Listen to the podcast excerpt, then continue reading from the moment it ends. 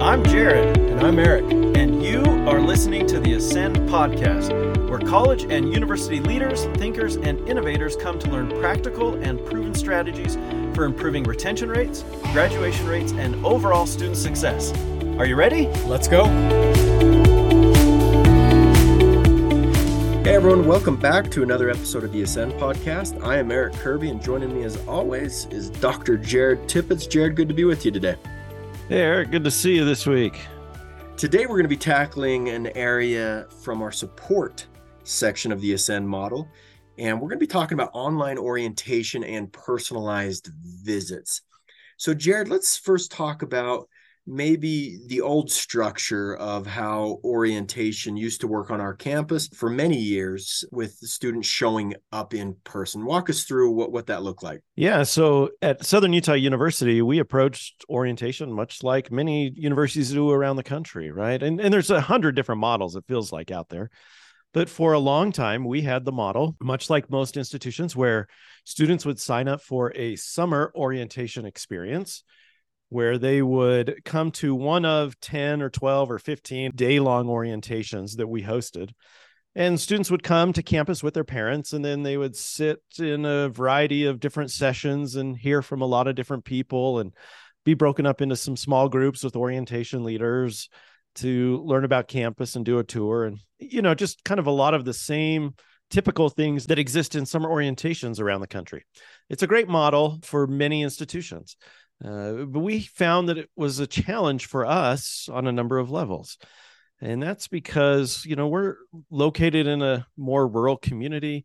We are not in the population center where many of our students come from. And so it's a big challenge and became a burden. We heard from a lot of families as they had to take a day's vacation or two days vacation for the travel.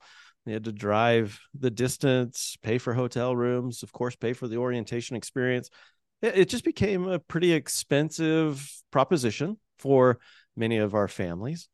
And as we would look at the evaluations, you know, they were mixed.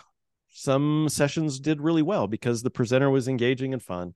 Some sessions didn't score as well because, well, it was probably a topic that we were presenting to students that didn't really matter in the moment. And you start to look at the evaluations and figure out what students really wanted out of it. And, you know, in the end, they wanted their course schedule and they wanted a student ID card.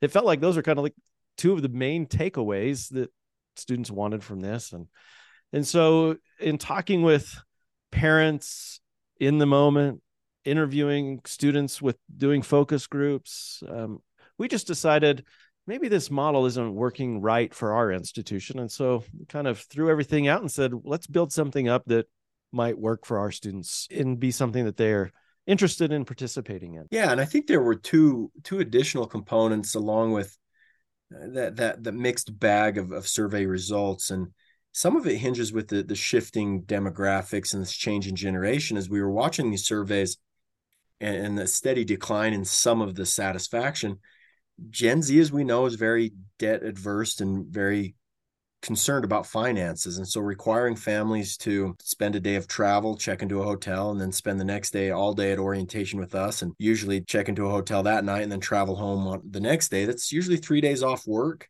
which is costing money and then vacation time and hotel and gas and everything like that. So that was one of them then the other thing we we saw and you were touching on is this generation doesn't like fitting into boxes or molds and they want that personalized, authentic, individualistic uh, approach to all that they do, including orientation. So that led us to to really start exploring some some different options. So talk to us about uh, let's start with online orientation. What was the shift there, and and why did we create online orientation, and and what was included in that? Yeah, so we shifted to an online orientation experience first, right? We know that there is indeed some information that we need our students to get before they ever come to campus, and we figured we can deliver that in an online fashion. And we know many institutions around the country have done this as well.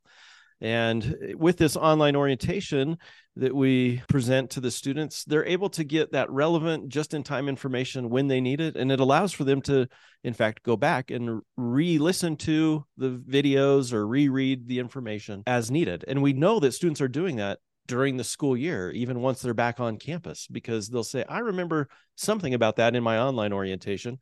And so they'll go back and and re-listen to it. You know, and so in this, we include things like the transition from high school to college. We talk about the differences between the college classroom experience, you know, versus the high school classroom experience. We talk about academic resources and expectations, and of course, campus resources. And there's fun ones in there too about traditions and how to get involved on campus, talking about their finances. And we talk, of course, about mental health and healthy relationships and all those sorts of things. And students are required to complete this before they come to campus.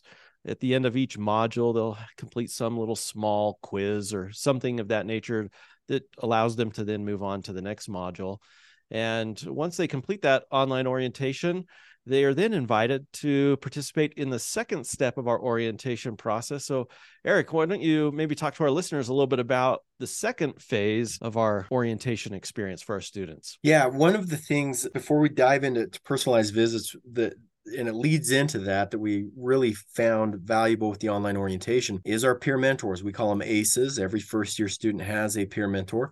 But on their online orientation, our, our peer mentors have a sneak peek, if you will, or can peek behind the curtain and see where students are at in their progress in their online orientation. And so if students are stuck at a particular module, or seem to be repeating a particular module that could perhaps indicate that a student is really struggling with that area or has a lot of questions and allows our peer mentor to reach out and be able to facilitate and engage students uh, in, in a wide array of, of areas and and topics uh, just based on the online orientation. So, a lot of cool benefits there. So, speaking of peer mentors, we use them for what we call personalized visits. Based on not wanting to have a one size fits all orientation, we allow all incoming students to jump onto a website that we created and select what they want to accomplish while they're here on campus. They can select from a classroom tour or a campus tour. They could select from you know, visiting the Center for Diversity and Inclusion, our Veterans Center, perhaps meeting with some faculty members or, or deans, uh, perhaps talking with coaches or the athletics program. There are many things that the students can choose from. And based on everything that they select, as far as what they want to accomplish on their personalized visit, it provides a time. So 30 minutes for this, 45 for that, an hour for that. And it starts adding up. And so the student can then say, This is what I want to do for my personalized visit based on that, they can see that they need to plan on about five hours on campus, one hour on campus, seven hours on campus. And then they hit submit uh, on this online personalized visit form. Once they hit submit, that form goes to their peer mentor, their ACE. And the ACE then immediately begins working on putting together that schedule for that student based on the day, the time, and, and what they want to accomplish. Uh, the ACE then creates an agenda and sends it back out to the student saying, Hey, so excited to have you on July 21st. Looks like you'll be arriving around 9 a.m. Here's an agenda of what we're going to do. We're going to start with this, and then we'll go here and, and there and everywhere. And I'm going to meet you in this parking lot, or you can come meet me in this office. Here's a map. Here's where you're going to need to park. Uh, if parking permits are needed, here's the permit. And so we have found that these personalized visits are fit the the need of what parents are wanting, what students are wanting, as far as it's individualized. They're accomplishing what they want to while they're here. They don't feel like they're wasting time. And we've even had some students find these so valuable that they'll immediately schedule another personalized visit for maybe the following day if they're going to be in town a little longer. Or they may come back a few weeks later and redo that classroom tour because they're just so nervous about finding their way around campus and and don't want to get lost. So the, the uniqueness of the individualized approach has been very valuable and we've seen uh, our survey results skyrocket in a positive way uh, compared to our old orientation model. Students and parents are more satisfied they're more appreciative and, they're feeling like their, their money and their time is is being well invested through these personalized visits. Yeah i love this program. It is not easy on our staff though. I'll say that right? You know we have this mantra that we live by here right? We do what's best for students first and what's best for the university second and then what's best for our offices and us personally last. Um, that doesn't mean we don't care about our staff. Of course we do. But we do put students first and this is an initiative that really showcases how that manifests itself on our campus. It is so much easier for our financial aid office to just come and speak to all students at a summer orientation 15 times over the summer or whatever for an hour than it is to do these personalized visits where they're literally sitting down with thousands of students individually to do these these sessions. But my gosh it is so incredibly powerful and really helps our students get off to a great start. And that's true across all of these different areas right? These different offices. So if you were to come to our campus in the summertime you would just see all of these aces these peer mentors walking around parents and a student all over campus, uh, giving them that really personalized experience, kind of like a personal concierge or tour guide to campus. It's just an awesome program and it builds that strong relationship between the peer mentor, like you said, and the incoming student. And, and uh, it's just been great. Now, not every student participates, right? We don't get every single student coming and doing a personalized visit, but the vast majority of our incoming class will participate each spring and summer in one of these uh, personalized visits. Yeah, it's indeed valuable. And more importantly, it reflects the needs and wants of this generation and their parents. And so, yeah, not easy for us, uh, but definitely best uh, for the students and, and their needs. So it's a good program.